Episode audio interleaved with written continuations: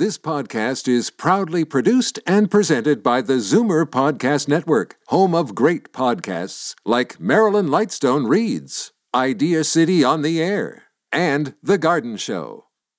You're listening to an exclusive podcast of Finding Your Bliss with host Judy Librach, heard every Saturday at one p.m. on Zoomer Radio.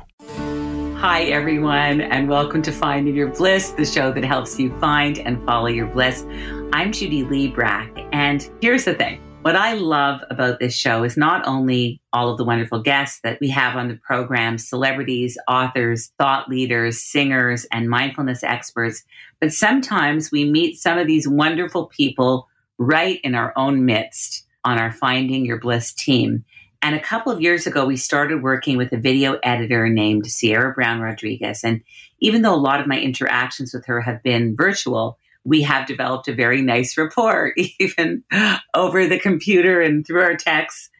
And what's been so cool about her is that at first I thought she was just a social media and digital marketer. And then I discovered that she has a very successful TikTok following. And then about six months after that, I found out that she's written a beautiful book of poetry called Growing Pains. And I finally said, Sierra, we have to have you on the show, because I really think that Sierra is a great example of someone who just knows how to make it happen. And these are the kinds of people that I love to show to you, because she might have some clues on how you can make it happen for yourself as well. And that's what a lot of coaching is really all about, is just giving people permission to go for it, to take a chance and make their dreams come true. So before we meet her, let me tell you a little bit more about Sierra. Sierra Brown-Rodriguez is a published author. She's a trendologist. And don't worry, we'll find out what that means. She's an independent digital marketer and founder of See You Next Tuesday Media. As Sierra describes it, she's an avid internet abuser and a storyteller at heart. As mentioned, one of the people that she's helped for the last couple of years is all of us here at Finding Your Bliss. And while I mostly speak to her, as I mentioned, via text and occasionally in person, it's so wonderful to see her online and in person today. Sierra Brown-Rodriguez, welcome to this side of the camera to Finding Your Bliss. Thank you for having me, Judy. I'm super excited to be here. So happy to see you. In putting this interview together, Sierra, I learned so much about you. First of all, congratulations on your beautiful book of poetry, Growing Pains, which really blew me away. It wasn't what I expected. And I was so impressed, really, by the level of depth and wisdom in this beautiful book of poetry and prose. You say that Growing Pains explores the space between being a young girl and growing into a woman. On the back of your book, it says, Sierra's poems are dark and sweet, dripping in sorrow and self-pity, best read while sipping an extra dirty martini in a dimly lit hotel bar. I love that. Sierra dances with the ghosts of her past, dressing them up in frilly gowns and serving her bloody heart on a silver platter. Wow, can we ever all relate to that? Can you tell me more about your brainchild for this gorgeous book of poetry called Growing Pains? Yeah, of course. So honestly, the entirety of the poems were written between the years of, I think, nineteen to twenty-three. And when I was writing a lot of them, it wasn't with the intention to publish them into a book. It was a lot of just almost like a form of therapy to sort of write down a lot of these thoughts.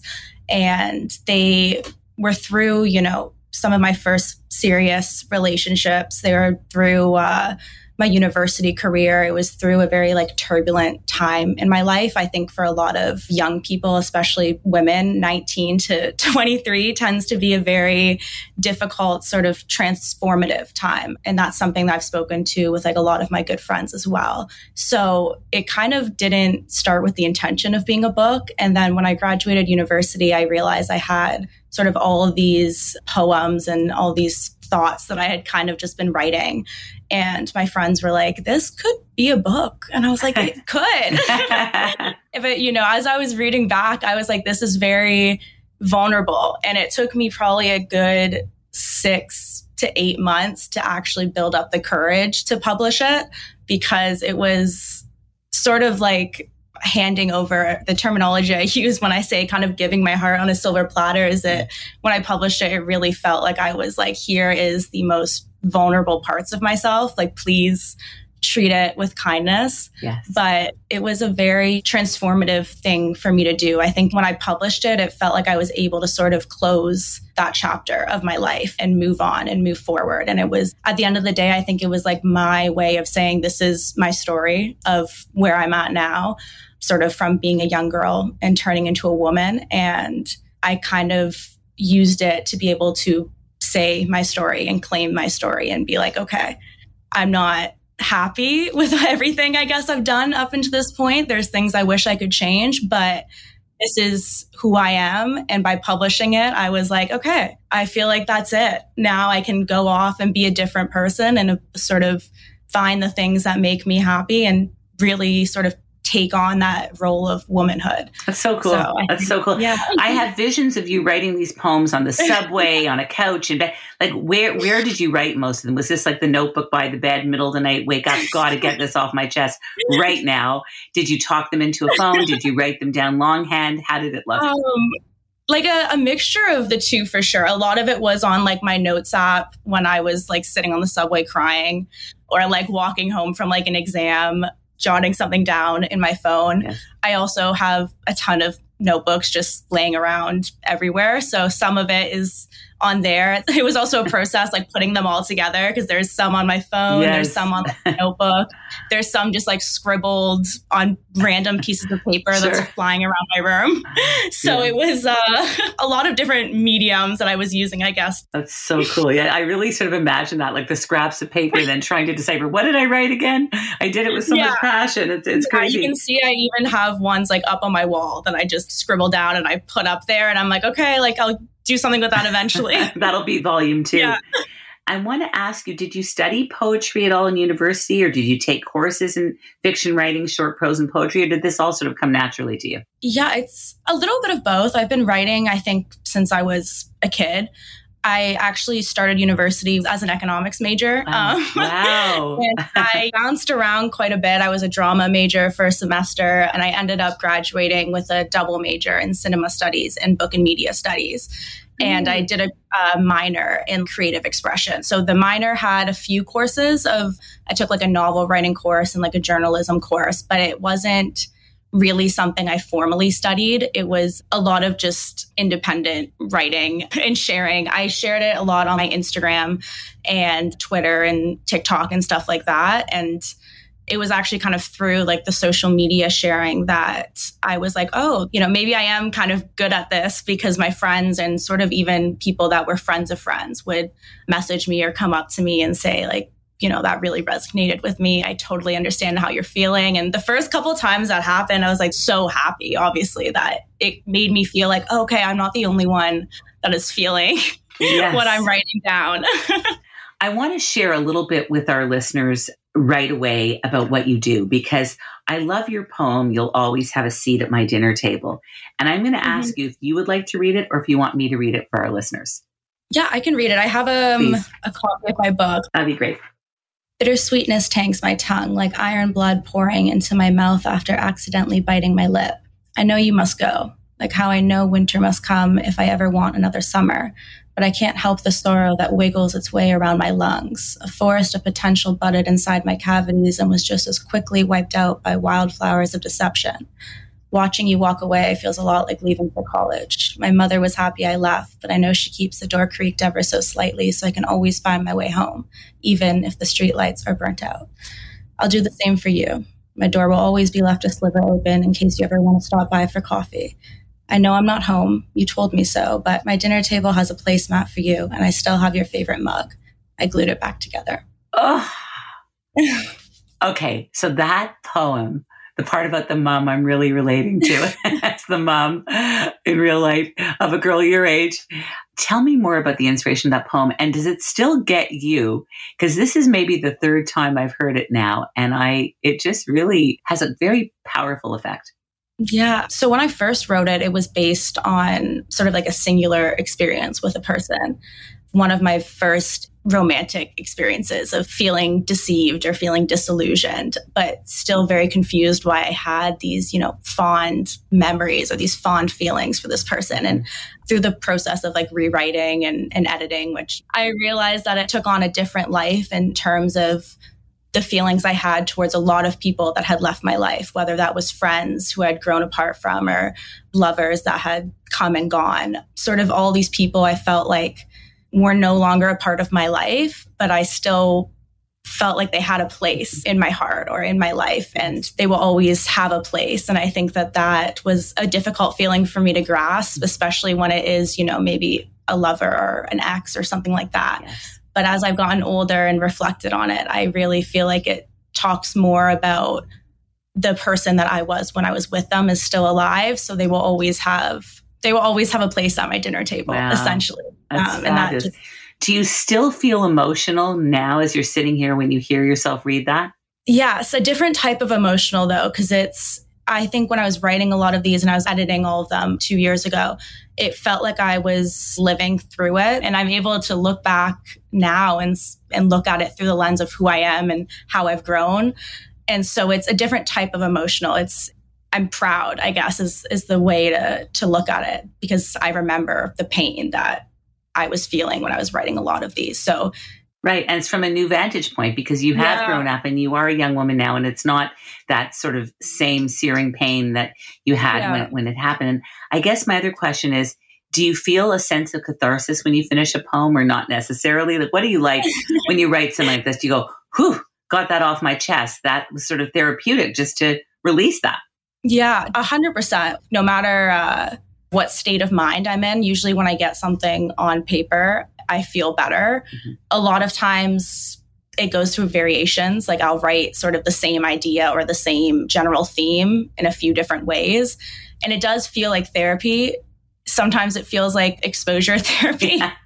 sort of like reliving it. And so it can be a little bit, a lot. Yeah. It can be a, a bit of a journey, yeah. but it's definitely therapeutic. And it's been the way that I feel like I'm able to express myself and relate to others and connect with others. And I think that it's always been sort of the tool I use to express myself and to be able to form connections That's with awesome. people. So awesome. What what a powerful tool that you mm-hmm. have in your tool belt, as it were, to use.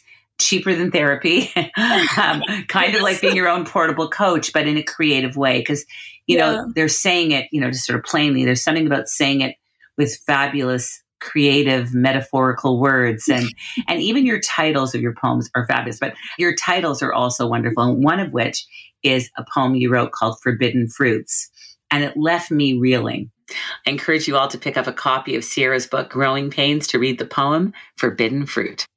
And even another poem you wrote, Pieces for Ignorant, is such a universal poem. It just reminded me of so many moments in love feeling exactly that way. Can you tell us, without reading it, because I want people to read this one, what you were feeling when you wrote that poem, Peace is for Ignorant? Yeah, that I think was a big learning lesson in my life. I tended to try to find relationships when I was younger as a means to fill a hole in myself. And I would get to these points in these relationships with, you know, a lot of them were very... We're very good people that it just didn't work out with. But I would get to these points in relationships and I would sort of think like, why am I not feeling what I'm supposed to be feeling? Like what everyone is saying I'm supposed to feel. And it always sort of felt like I was kind of like one foot in, one foot out. But mm. it took a long time for me to realize that it had more to do with myself and my ability to connect with people and my ability to love, and less to do with the relationship itself. And so I remember feeling like something was wrong with me in these relationships, because I was like, I just don't feel like I'm getting there. I don't feel like I'm I'm where I'm supposed to be. And coming to terms with that, and it took years, obviously. Um, but I was able to sort of look back and realize that the love that I was looking for in other people for a very long time was to fill the void that I had in my own heart of the love that I was lacking for myself. Looking back now, I was never able to feel completely sort of like joyful or fulfilled in these relationships. It's because I wasn't feeling joyful or fulfilled with myself in my own life. It's so cliche to say the whole you have to love yourself first type of thing. And I don't necessarily agree that you need to have all of the tools prepared, and you have to be so full of self-love to get into a relationship. But I think you need to have the foundation of knowing and trusting yourself and loving yourself enough to, you know, have the hard conversations and do the tough things that are going to protect you and your heart. Yes. And that was a big learning lesson. Incredible. But, Incredible. It, well, it's just such a mature awakening, because some people mm-hmm. realize that at forty and fifty and sixty and not in their twenties. So you're ahead of the game. I'll just I'll just reassure you about that. A lot of these poems are so relatable as well. That's another thing. And I want to say this to our listeners who are all ages, but really from twenty on, from twenty to one hundred twenty, I think that you can relate to these poems like The Problem With Us. The first two lines are, the problem with us is that you wanted me to be different, someone holy and foreign. That is such a typical thing, right? In a relationship. Can you tell us yeah. more about that? Yeah, I think it was sort of a double-edged sword. I think when I was entering relationships, I was looking for love. And I think that in my pursuit of trying to impress people when I was younger, I would be someone I, I wasn't. And so a constant theme I feel like I was running into was that these people would maybe fall in love with a version of me that... Right. they had made up in their brain. And then, yes. you know, eventually when you're, when you get to any point in a relationship, right, you have to show them your the true full, self. The whole thing, right. The full Monty. and yeah, and it, I take complete responsibility for my active role in the way that I showed up in those relationships. But I think it, especially as women, there's, you know, that fear to show what people refer to as your crazy self or your real self and whatnot. Right, right. And I think now I've gotten to the point of being so confident in myself and being so open with myself about the good things and the bad things that right. I don't want to be anyone different. And I think I was trying to fit into molds of what people expected of me, especially in romantic relationships. And that was not entirely their fault. It wasn't entirely my fault. But it always did feel like I was expected to be someone that I wasn't. Mm-hmm. And I, I think I didn't really want to be myself at that time. So I was right. happy to sort of fall into that. But looking back on it now, I, I realized that it was something I was kind of doing to myself. No, it's inc- it's just incredible, because I think so many people can relate, because we all do this, right? Like I, yeah. I remember my twenty-year-old self saying, "Oh, I'm very independent. I don't need anyone." When in fact that wasn't true at all. Yeah. But you say that because you know that's cool and they're going to like that, and but that's mm-hmm. not really showing up as you, which is what you need to be in in a great relationship. Yeah. And it's hard. It's hard to show up as yourself. You yeah. really have to know yourself and be confident Absolutely. in yourself. That's Absolutely. Not easy. Absolutely. Well, you're very confident for, on, honestly, some of your, I can't believe it. I cried when I read Damned from the Start, because it reminded me of my parents' divorce when I was three years old. Can you tell us what your inspiration was for writing that poem? Yeah. So it was also about uh, my parents' divorce. My parents got divorced, I think, when I was around seven or eight. So, you know, I, I was sort of an active participant in it. And I think it sort of, at least for the early parts of my youth and my dating experience and my pursuit of love, sort of was the framework of what I was operating in. And it was probably the best decision my parents made, divorcing. It wasn't, they weren't compatible. Like it didn't make sense for them to stay together. But, you know, as a young kid, taking all of that in, that was sort of my approach to love. I, I was very cynical. I was very, it's not going to last anyways. I don't want to get married. I don't want to have a family, yada, yada, yada. It took me a long time to realize that it was just my parents weren't compatible, right. and it had nothing to do with the commitment of love or, you know, my own of love. So I think that honestly, writing that poem and being able to reflect back on that, I was able to look at it and be like, okay, so this is what you're carrying to each relationship. If you're going to walk in with this cynical view, mm-hmm. you're not going to get what you want. And I think that I kind of wanted a fight. Like I wanted a war yes. in, in my relationships. And I wasn't even aware of that until probably only like a year and a half ago. Right. But you wanted to work it out. You wanted to follow that same thing. Well, this yeah. is how, this is how you operate in a relationship. So let's do that. And then you'll feel mm-hmm. more alive and you'll feel more in it. Yeah. It was like a chaos cycle. And I think I was so used to that, that when I got into a healthy relationship, I was like, whoa, this is not what I'm used to. Where is the chaos? Like, where is the up and down? Like, where is the roller coaster? And it was very steady and it was very stable. And it was just completely different than what I had ever experienced. And somehow that was more triggering than any of my maybe more toxic relationships, because you have to show up and it pushes you to be the best version of yourself. That's and right. That was so hard. Of course, it's but, easier just to yeah. just to let it all hang out, right? Than to, yeah. to be at your absolute best. Of course, some of your poems are short and sweet. Sometimes they're only a few words. Others are longer prose, like a poem about love, which is magnificent. And I'm also going to leave that one for the reader to search up when they get your book, Growing Pains. And another poem that moved me to the core was your poem, The Moment. And I'd love it if you could read it. Before we hear Sierra read her beautiful poem, The Moment, we're going to go on a short commercial break. More with Finding Your Bliss when we come back. Finding Your Bliss is brought to you by CREATE, Canada's leading fertility centre for over twenty-five years. CREATE is here for anyone struggling with infertility or in need of assisted reproductive technology to have children.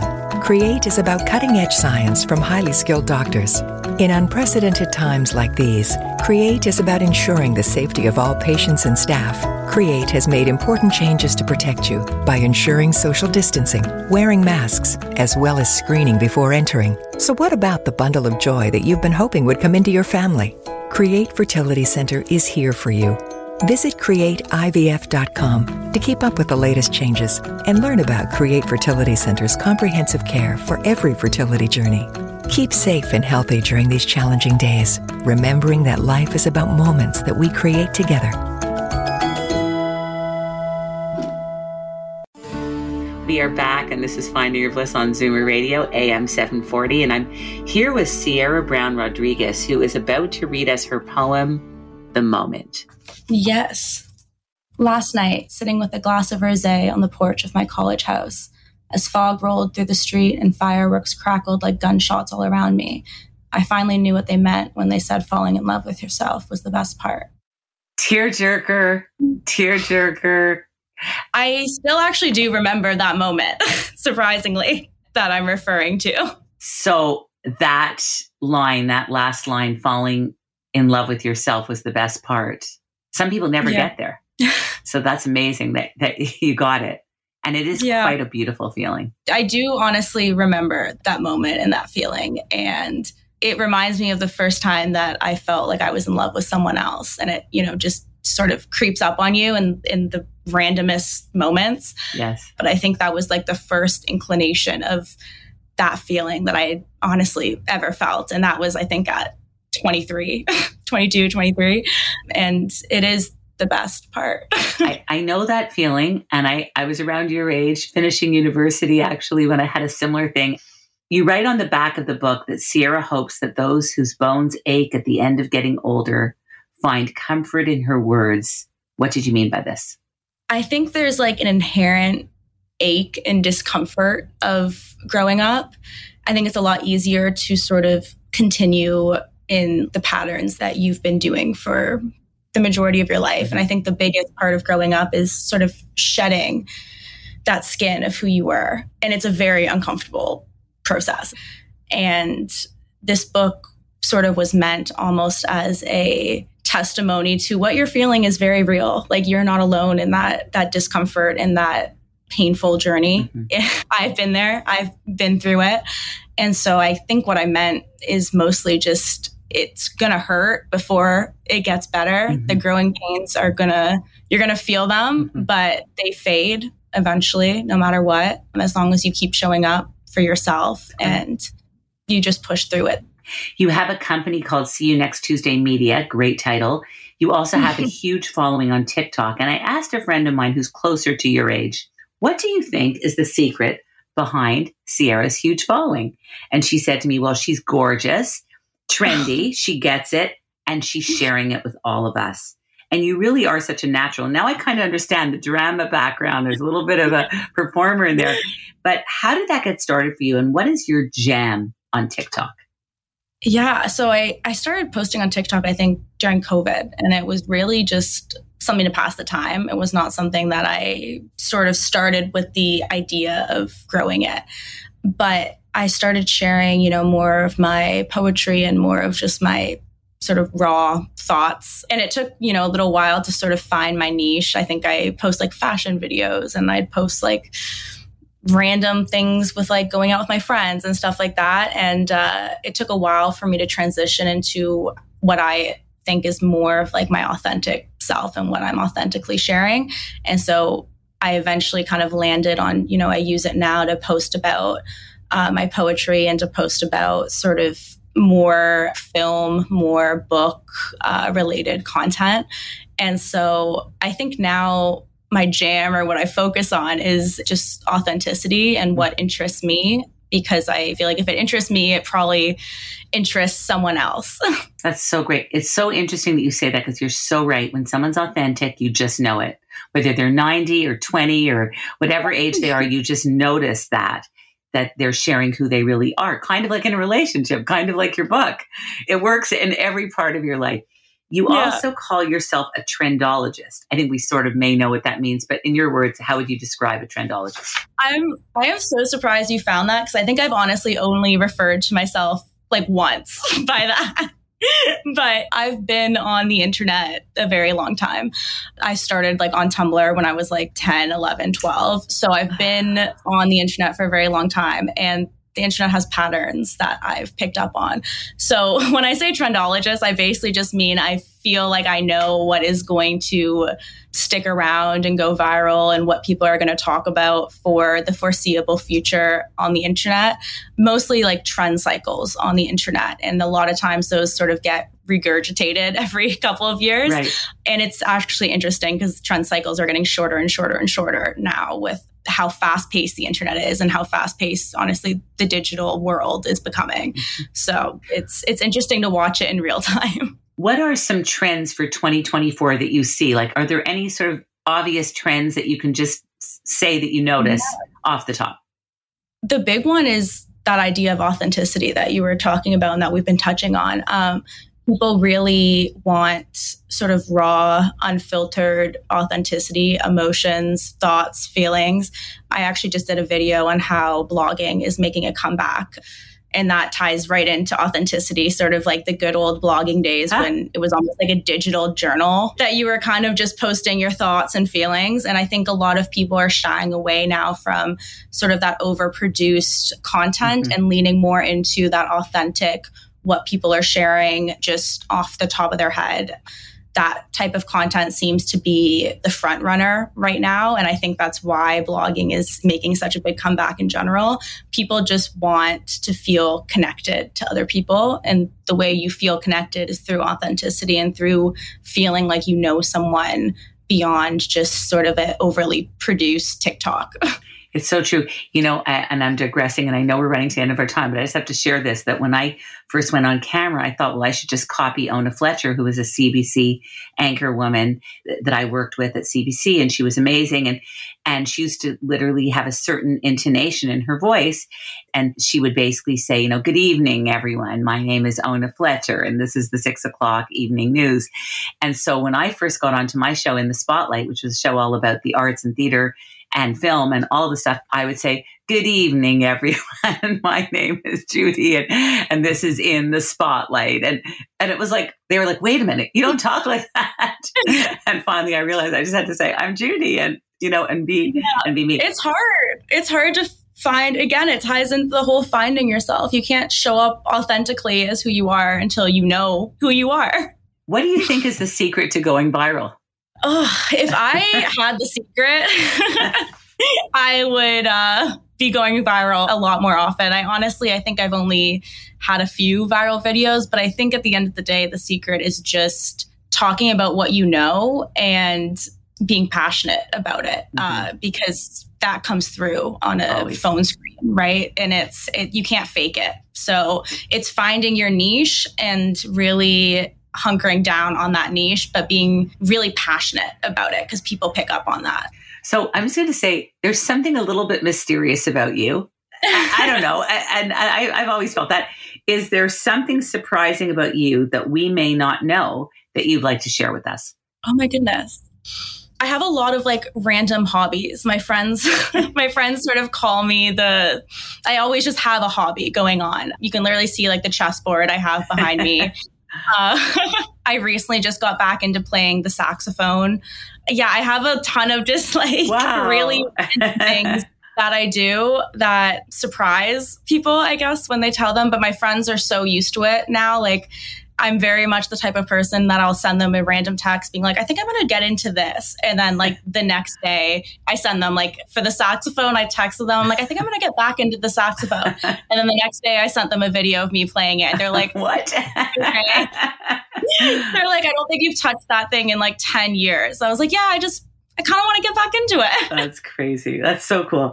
So there's a question that we ask everyone at the end of the show. And of course, we're going to ask you, and you know this because you had a lot of these videos. What is bliss for Sierra Brown-Rodriguez? Bliss is being myself in whatever way that means, and also allowing myself to change the definition of what that means. And letting go of the idea of what once gave me bliss has to give me bliss throughout my entire life. I think to love yourself and to love other people, I'm paraphrasing a quote from someone else, but to love someone and to love yourself is to attend a thousand funerals of the person you are and the person you will be. And for me, bliss is following whoever it is that I am in that moment and approaching that unapologetically and understanding that it will change throughout my life. And I will be a very different person five years from now than I am today.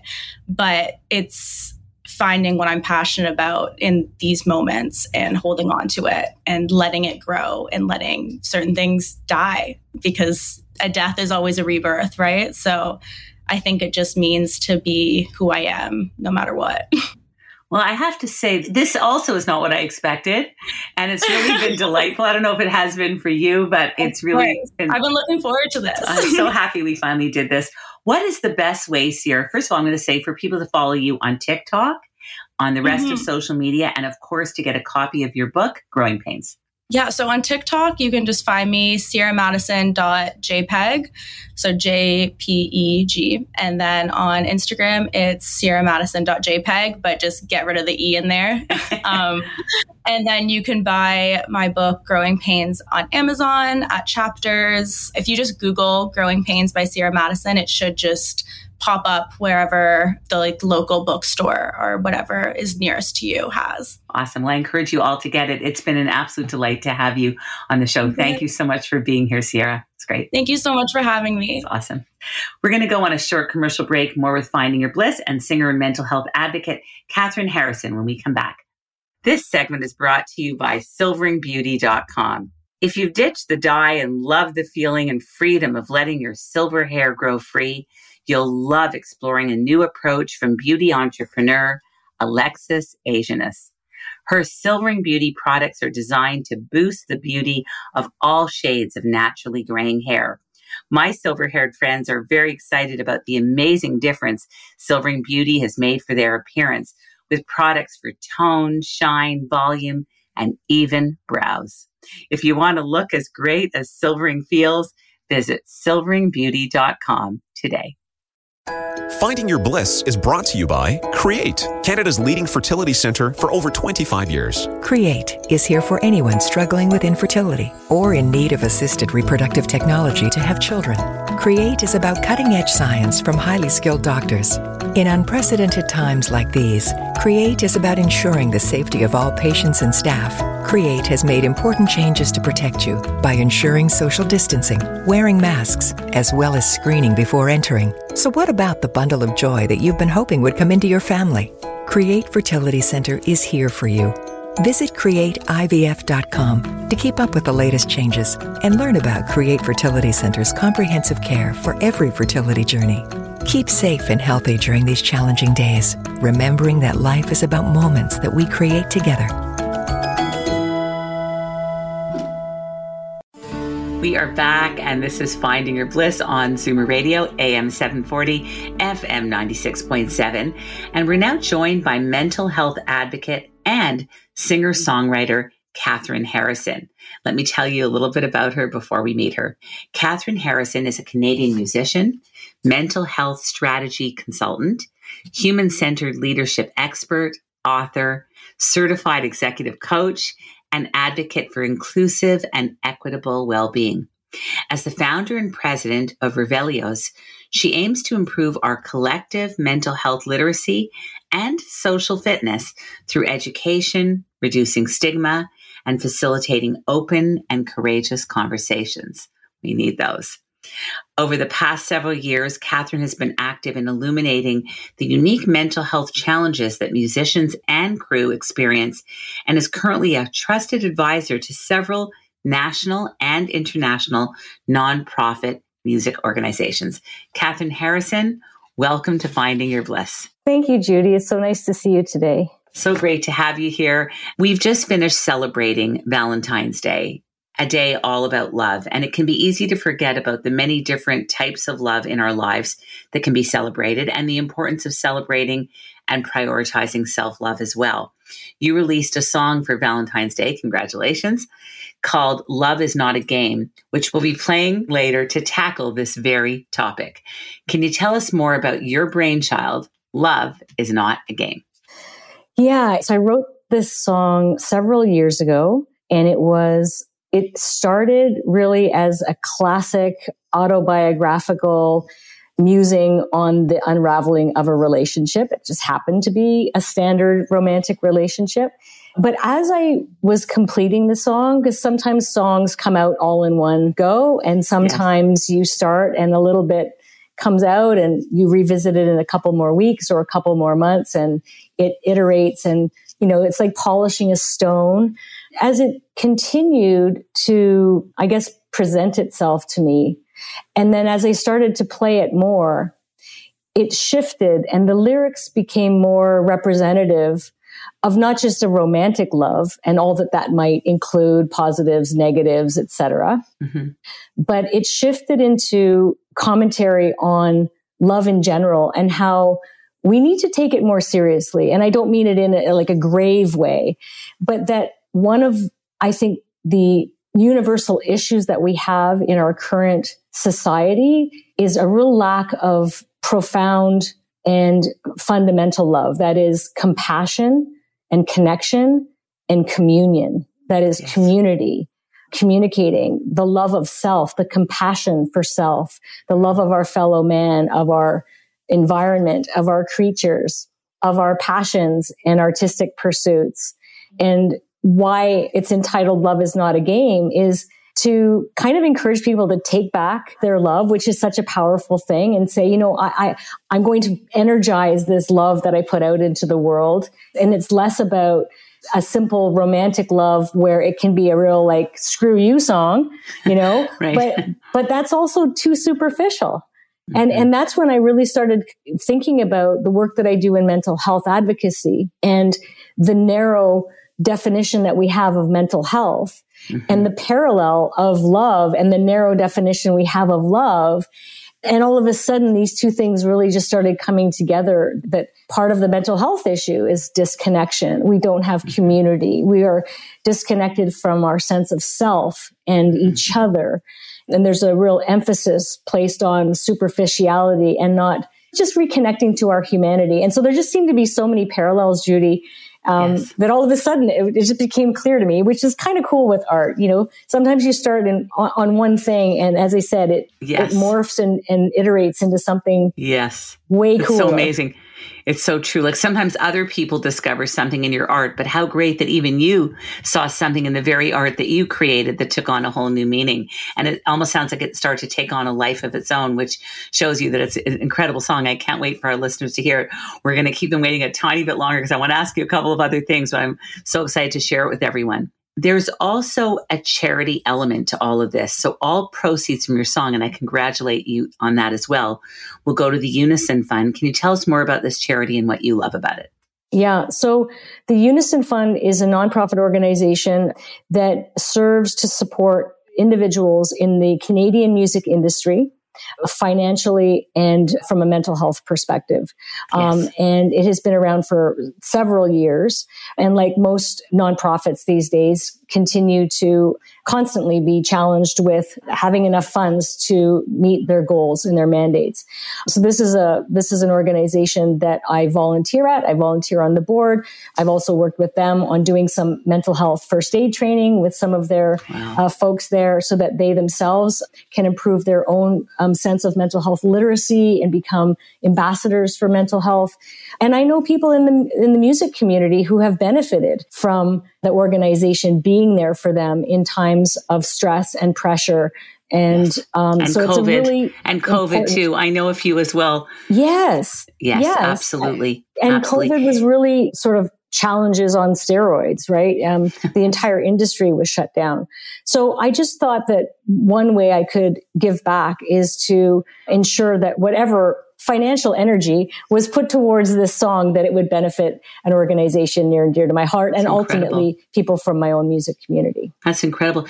We have a huge problem around mental health, and I'm sadly hearing story after story of some major missing gaps in our system, and really with a lot of young people, some tragedies, I don't know what else to say, where I just think, my goodness, we've come so far with so many illnesses. And here we are in twenty twenty-four, and we have so much work to do in the areas of mental health.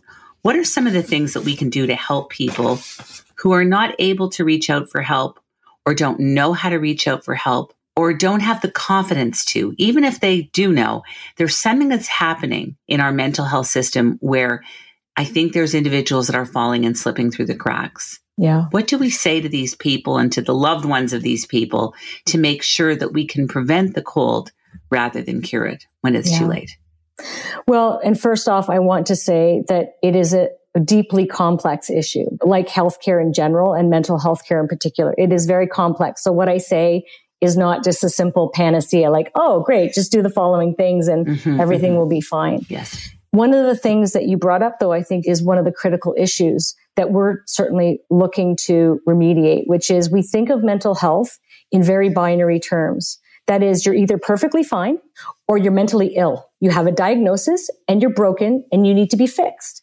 Mm-hmm. And this is one of the first things that we need to do, is we need to shift that narrative and recognize that we all reside somewhere on a mental health continuum. Yes. At any given point in our lives, at any given point in our various journeys, we all go through ups and downs in our lives.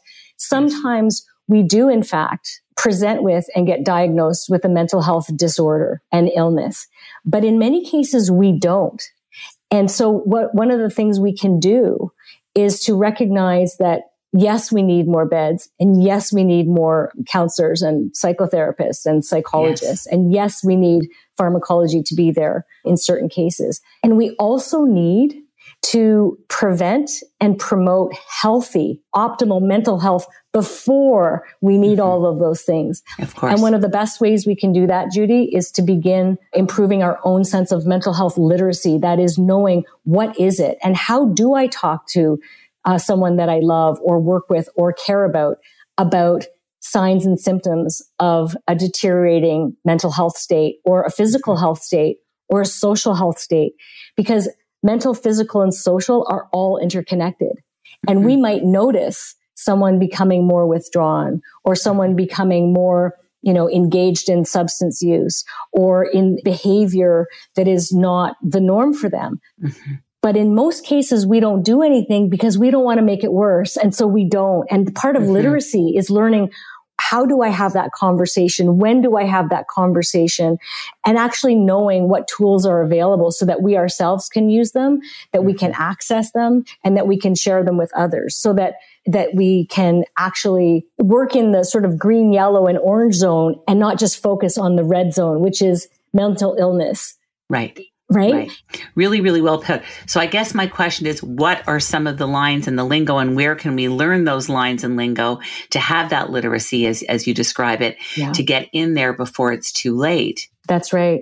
Taking mental health first aid, which is very similar to physical first aid.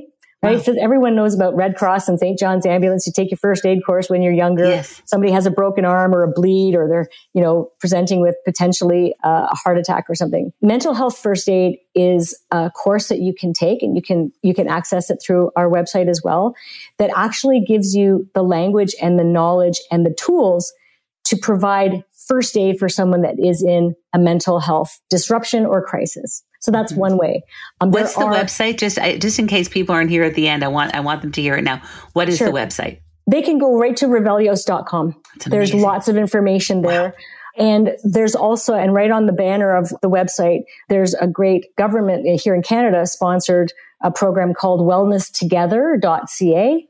And you can find tons of beautifully curated and vetted resources to learn about mental health, to learn about resources to help support yourself and your loved ones and your community members for mental health. There's a new crisis line, nine eight eight, which is a suicide a prevention line, or if someone's in mental health crisis for suicide, as opposed to nine one one and being triaged over. This is incredible stuff, and I'm so grateful that you shared this with our audience. But here's the thing. What about the stigma? Because I yeah. think that people don't feel ready to call a crisis line or to help someone who they feel may be in crisis because of this stigma that still exists. How do we change that? How do we change that narrative yeah. so that people feel more relaxed, that they can talk about it th- the way they would talk about diabetes, or they, they would talk about anything? That's the long game. You know what, Judy? And that's going to take years because it's culturally embedded mm-hmm. that mental health is something we don't want to talk about, mm-hmm. that mental health is kind of icky, and that mental health, it has to do with a character flaw, that it doesn't have to do with the way our society or culture perhaps contributes to that sense of disconnection. Mm-hmm. So the number one thing we can do is do what we're doing right now, which is to talk about it, to ask mm-hmm. questions about it, to share these kinds of conversations. For people who are in the public eye, like yourself or musicians or other people, to wherever and however possible, and it's difficult because of stigma, yes. to share their own stories, because it is in sharing those stories, people recognize that they're not alone. That is Absolutely. The number one thing that we can do, is to recognize that we're all in it. We all yeah. reside on that continuum, but that's a cultural shift that's going to take a longer time than just a checkbox, right? Absolutely. Can you just tell us briefly about Revelios? Well, you know, post-COVID, when the veil was really lifted off the mental health crisis, I decided to really shift towards mental health. I went back to school. I got my master's in psychology so that I could have the knowledge and the skills with which to contribute in as meaningful a way possible.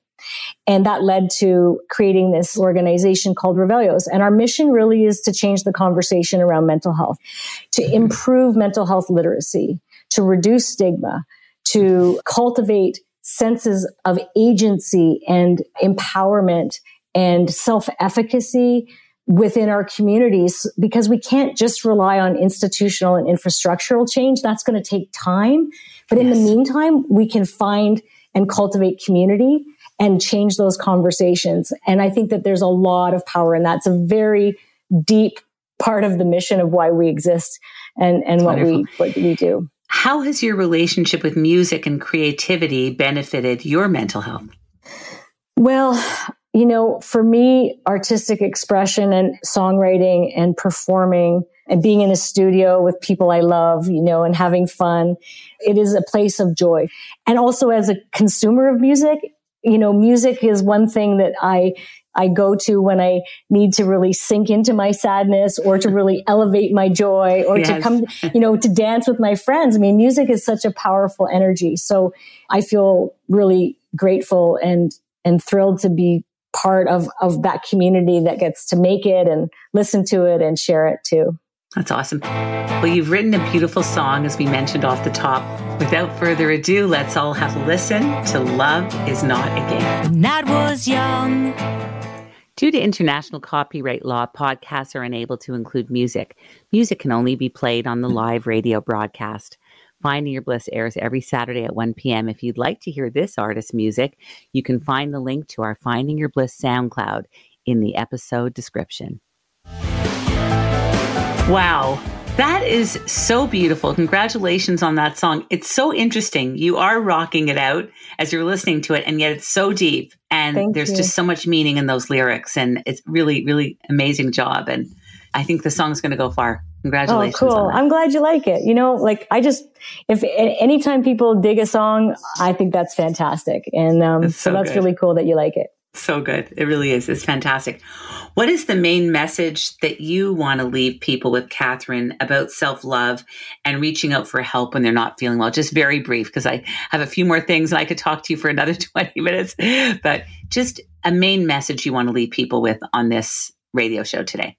The main message is to, if you can come back to one thing, recognize that whatever you're going through, other people are going through it too. Yes. That's the main message, and that you're not alone. And the hardest thing to do is to reach out, to make that first step, to reach out to a peer group, to a friend, to a colleague, to yes. that one of those numbers on Wellness Together.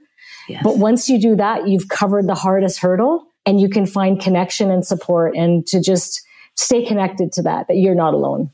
What is bliss for Catherine Harrison? Well, I'm down here on vacation in the warmth right now with my family. That's pretty darn close. Sounds great. Yeah. Thank you so much, Judy. Well, bliss was definitely having you here today, because it's interesting. You're you're a musician, and yet you do also this very powerful work, not only as a singer-songwriter, but in helping the world be a better place. So amazing stuff. What is the best way for people to contact you and connect with you on social media? They can reach out uh Instagram or TikTok or Facebook. The Catherine Harrison is the handle. They can find me at revelios dot com, Catherine at revelios dot com. They don't have to go far. They'll find us. That's awesome. I want to thank you so much again for being on the show today, and have a wonderful vacation. It sounds fantastic. Enjoy every minute. Thank you so much, Judy. I appreciate it. Each week, we spotlight a fabulous person like Catherine Harrison and Sierra Brown-Rodriguez, who are living their bliss. So if you are an author, artist, yoga, meditation, or mindfulness expert, a singer, musician, or someone who is living their bliss, we would love to hear from you. You can write to us at F Y B at finding your bliss dot com. I'm also the Bliss Coach. I love helping people get unstuck, find clarity, and get connected to their passion, purpose, and calling. I'm also on Insight Timer, the number one free meditation app. All you have to do is search up Judy Librach. And of course, you can always follow us at The Bliss Minute on Instagram, TikTok, and Facebook. I would like to thank our wonderful guests, Sierra Brown-Rodriguez and Catherine Harrison, for being on the show today.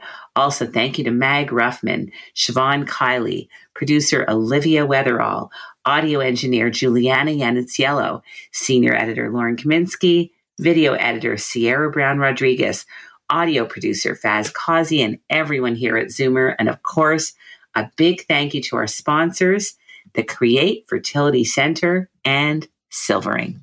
For everyone here, I'm Judy Librach, reminding you all to take one step closer to finding your bliss. This podcast is proudly produced and presented by the Zoomer Podcast Network, home of great podcasts like Marilyn Lightstone Reads, Idea City on the Air, and The Garden Show.